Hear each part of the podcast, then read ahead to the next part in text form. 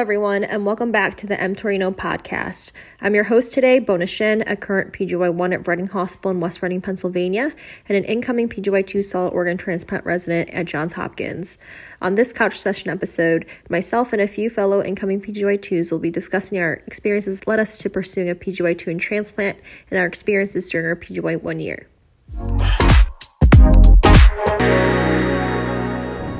So, hello everyone, and welcome back to the mTOR you know podcast. I'm your host, Bona Shin, a current PGY1 at Reading Hospital, West Reading, Pennsylvania, and incoming PGY2 solid organ transplant resident at Johns Hopkins. On this couch session episode, myself and a few fellow incoming PGY2s will be discussing our experiences that led us to pursuing a PGY2 in transplant, our time as PGY1s, and our plans to get the ball rolling and transitioning from PGY1 to PGY2. So, we can start with introductions.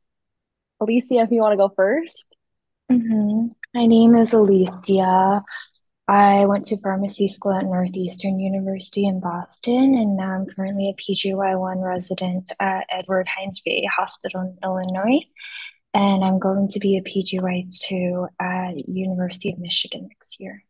Go blue. I guess I'll go next. Um, my name's Courtney. I am a current uh, PGY1 at Cleveland Clinic. Um, I did my pharmacy school at University of Illinois at Chicago uh, with Bona, and I am an incoming PGY2 right across the street from where Alisia is right now at uh, Loyola. Amazing. Oh my gosh. So I can't believe we made it, guys. We're almost done. I think there's like less than like 100 days left of residency, right? Um, I don't know if you guys have been counting, but I think I only have like nine weeks left or a little under nine weeks. Um, but yeah, so transplant. I feel like this is kind of a hot topic. I feel like a lot of people, when I tell them that I wanted to pursue transplant, they were like, oh my gosh, why? So just wondering what your guys' experiences were in um, wanting to pursue transplant as a specialty.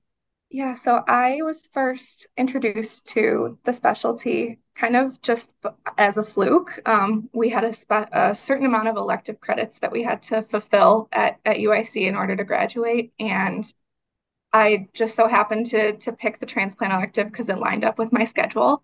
I really enjoyed it, and that led me to preferencing a, a rotation, an APPE rotation in it as well. And it was my first APPE rotation, so I wasn't sure if I if I really just liked being on rotation or if I liked the specialty itself. Uh, but throughout the course of the rest of, of my APPE year, I was kind of able to distinguish and differentiate things that were very specific to transplant um, I really enjoyed the patient interaction while still being in such an, an acute care setting. Um, I also really enjoyed the patients like actually wanted to listen to you and learn from you and asked questions and were participating in counseling sessions. I think that that just I saw that I saw that giving myself a lot of future job satisfaction. I also really enjoyed managing the patients as a whole with all of their medications and they're managing their long-term maintenance medicines like their diabetes regimens and their hypertension medicines along with their their transplant medications as well. And that's kind of something that I haven't really been able to find in another specialty. And throughout my PGY1 year I've been fortunate enough to kind of still have transplant experiences intermingled throughout my year where I can. And that's really only solidified my my interest and and passion for the the field. Yeah, no, that definitely resonates with me. I think um, for me too, like one of the biggest reasons why I was so attracted to transplant in the first place was because we have the opportunity to not only look at the transplant part of the patient, but look at the patient as a whole. And again, like it is very fulfilling being able to really help patients take care of themselves and take a hold and um, be able to really manage their own meds by themselves. And I think that in itself is so great because, um, you know, obviously we had the rotation together, um, seeing patients from with like reading levels of like five or fifth graders, um, seeing them kind of being able to now, you know, manage all these medications, their immunosuppressive medications, their chronic disease state medications. It's it's great to see, and it, it makes me really happy too. How about you, Alisia? Yeah, I think for me, I echo many of those same things in terms of what I loved in transplant. I was actually really set on ambulatory care and more so the chronic disease management side of things for a while, which is why, surprisingly or non surprisingly, I ended up at a VA because I had a lung transplant rotation pretty much right before applications were due. And at that point afterwards, I thought, oh my gosh, do I really like this? I didn't know I would like such a acute care side of things, but I think caring for my first lung transplant recipient back then, I found a lot of fulfillment in seeing him get well and seeing him take more labs across the hospital unit and hearing from the wife how this transplant would change their lives. And I think being a part of that and helping them gain confidence in their medication was very fulfilling to me. And I think we get to work in a very wonderful team too of many different members. And I think that was a great aspect of learning for me. And then just the many gray areas you get to play in in transplant. It's not very straightforward. And I think I was very stimulated by the amount that pharmacists could contribute to a patient's care. You know, it's funny that you say you really liked ambulatory care because I actually hated am care. Um, I, I like really didn't like it, and that's why I was like so gung ho. I'm just gonna do crit care and work inpatient for the rest of my life. But I think um, having that rotation at UIC and kind of having the ability to, you know, help again patients really take a hold of their health um, was very fulfilling to me and it kind of pushed me to like like amcare more. And i think um, this year like as during my pgy1 i've really pushed myself to kind of embrace the amcare side and really embrace talking with patients. Because as an introvert i can get really um, very burnt out talking to people for long periods of time but i feel like um, the motivation of like liking transplant so much has um, helped me stimulate myself more so i'm not so dead at quite quite at the end of the day. Yeah, I think the AmCare side of it is definitely another unique aspect of of the specialty too, since a lot of a lot of centers have their pharmacists rotate both inpatient and outpatient. Um, that's not something that I feel like you typically get in other specialties working in the hospital.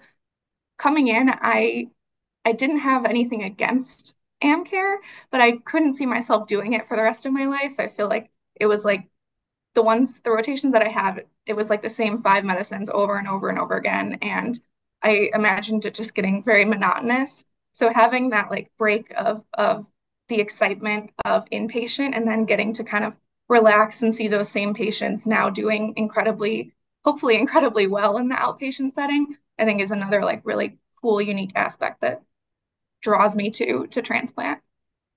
Yeah, I think that's the main reason why I shifted towards transplant because I feel like there's so many areas in which you can learn from in terms of the different types of specialties you kind of reach your hand in for caring for a transplant recipient.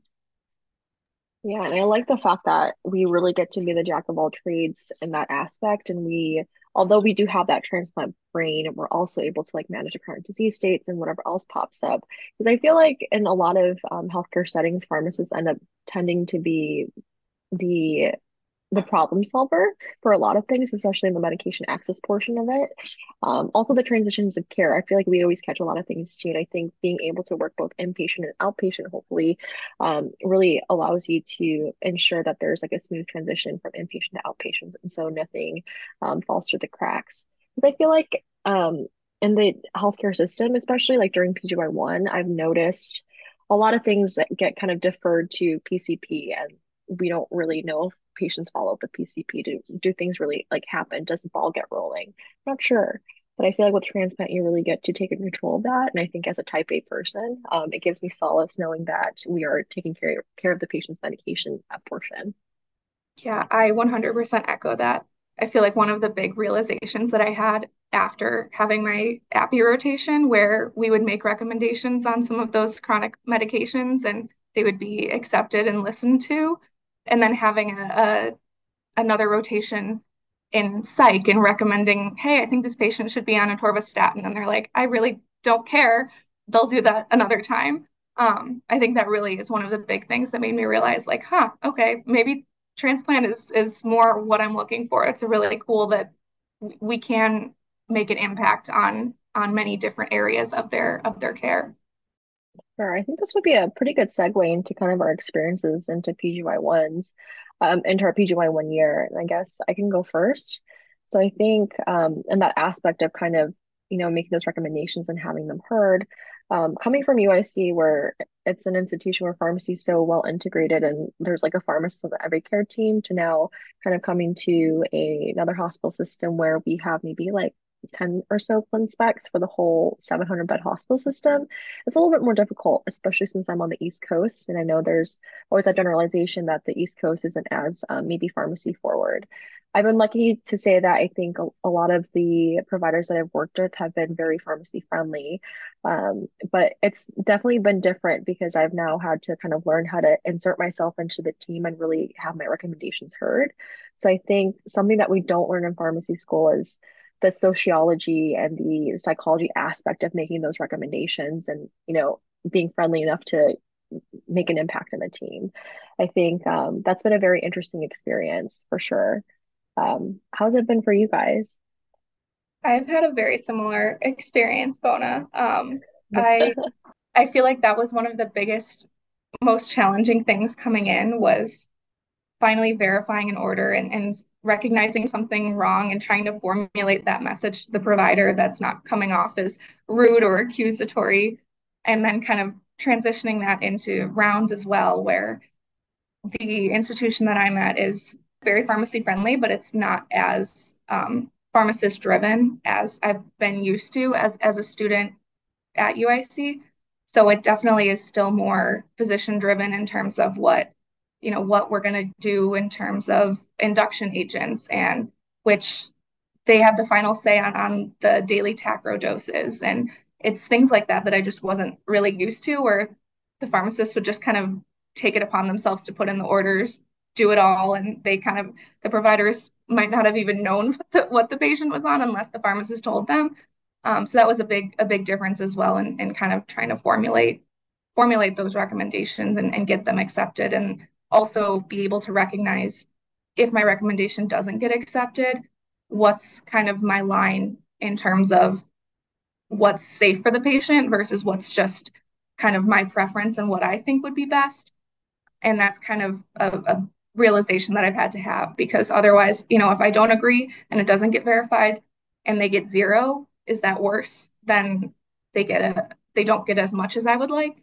Probably it would be worse to not give any. So I've, I've had similar experiences.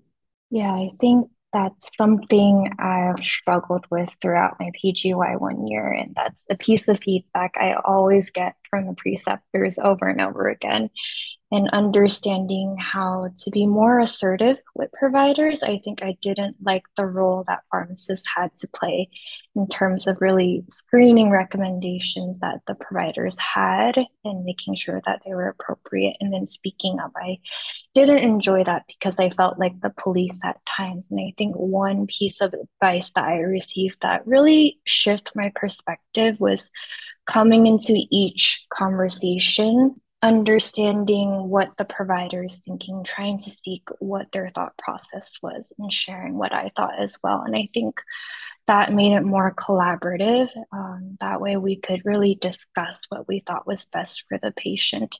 I think I'm still working on advocating for patients. I think there are times where I leave rounds and I'm like, oh no, I should have said more.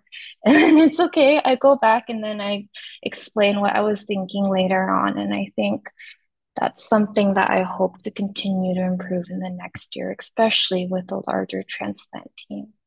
Yeah, I, I totally, totally echo what you're saying. I think it's very hard, especially as a learner, where you feel like you don't know. At least that's what I've struggled with is like there's just so much to know and we're never going to know every single little thing but i feel like as like type a people as pharmacists like we want to know everything. So it's like having the confidence or building the confidence to like be able to make those recommendations in a collaborative way and having those discussions has definitely been very difficult for me too.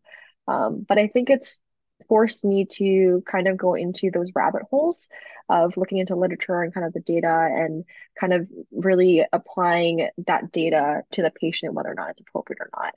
Um, but I'm excited for PGY2 to be able to like have those like higher level conversations now in those gray areas, which you had mentioned before.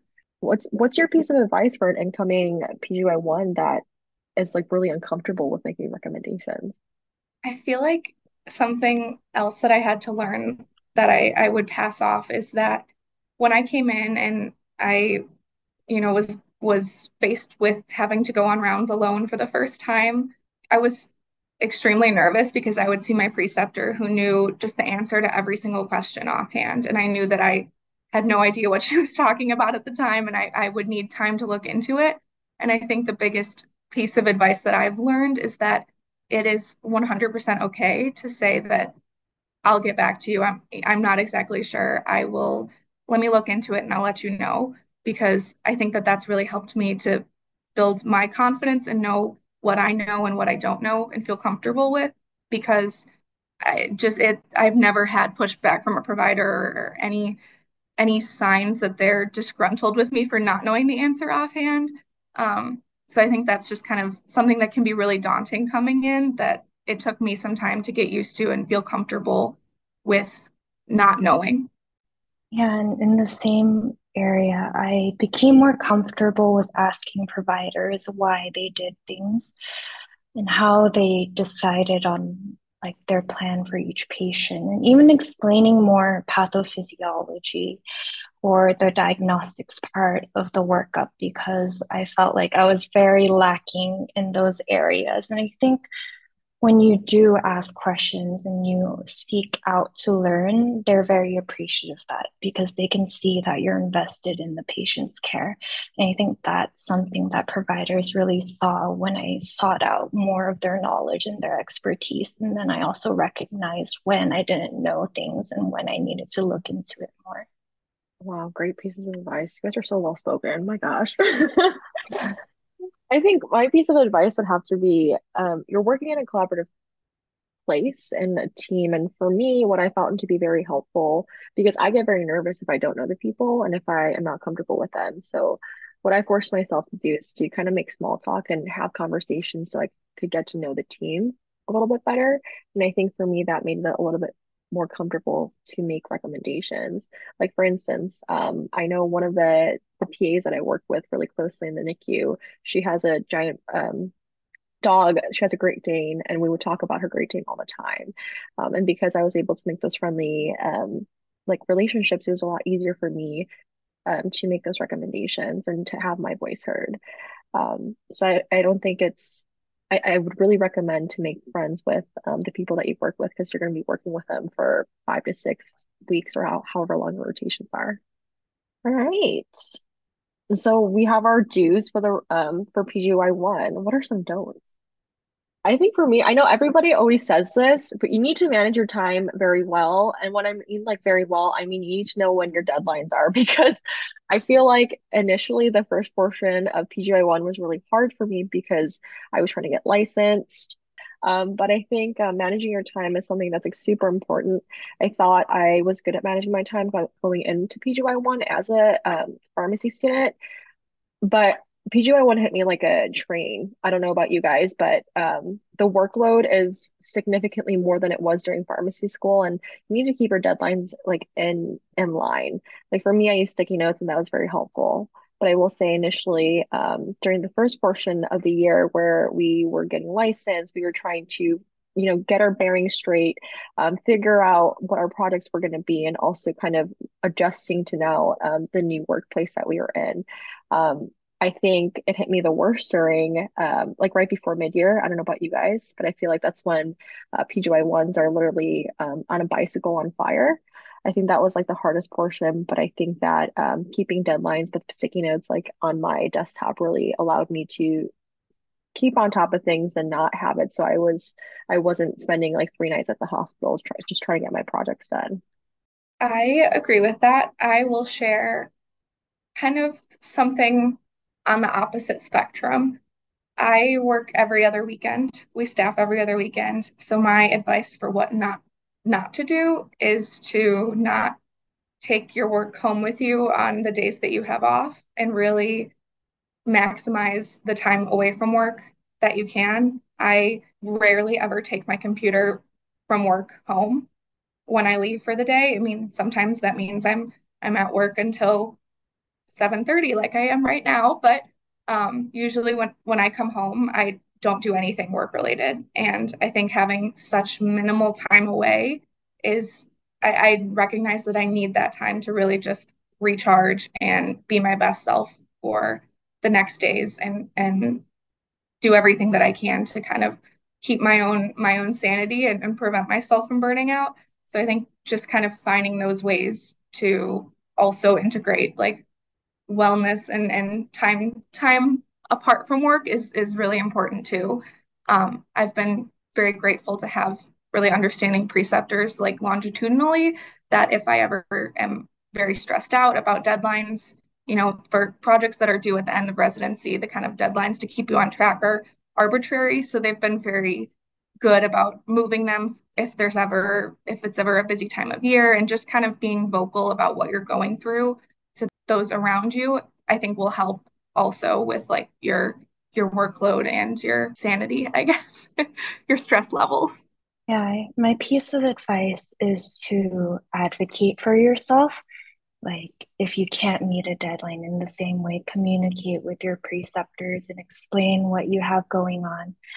Um, I think lately I've been needing to advocate for my own learning and how I best learn because you meet many different people throughout residency and they may not know what your weaknesses are or your strengths are or how you learn best or what you need to improve upon. So I think making it clear what you need to improve upon and how they can help get you there is the best way to ensure that your whole year is productive in terms of getting what you need to get out of residency because really it's your own year of learning and it's only a finite period of time. But i think after we finish residency we won't have preceptors there having our backs or supporting us anymore. So i think getting the most out of your year is uh, really something that i would advise yeah, to popcorn off of that, I think um, another piece of advice I would like to give is to really take those opportunities that you maybe aren't so sure about.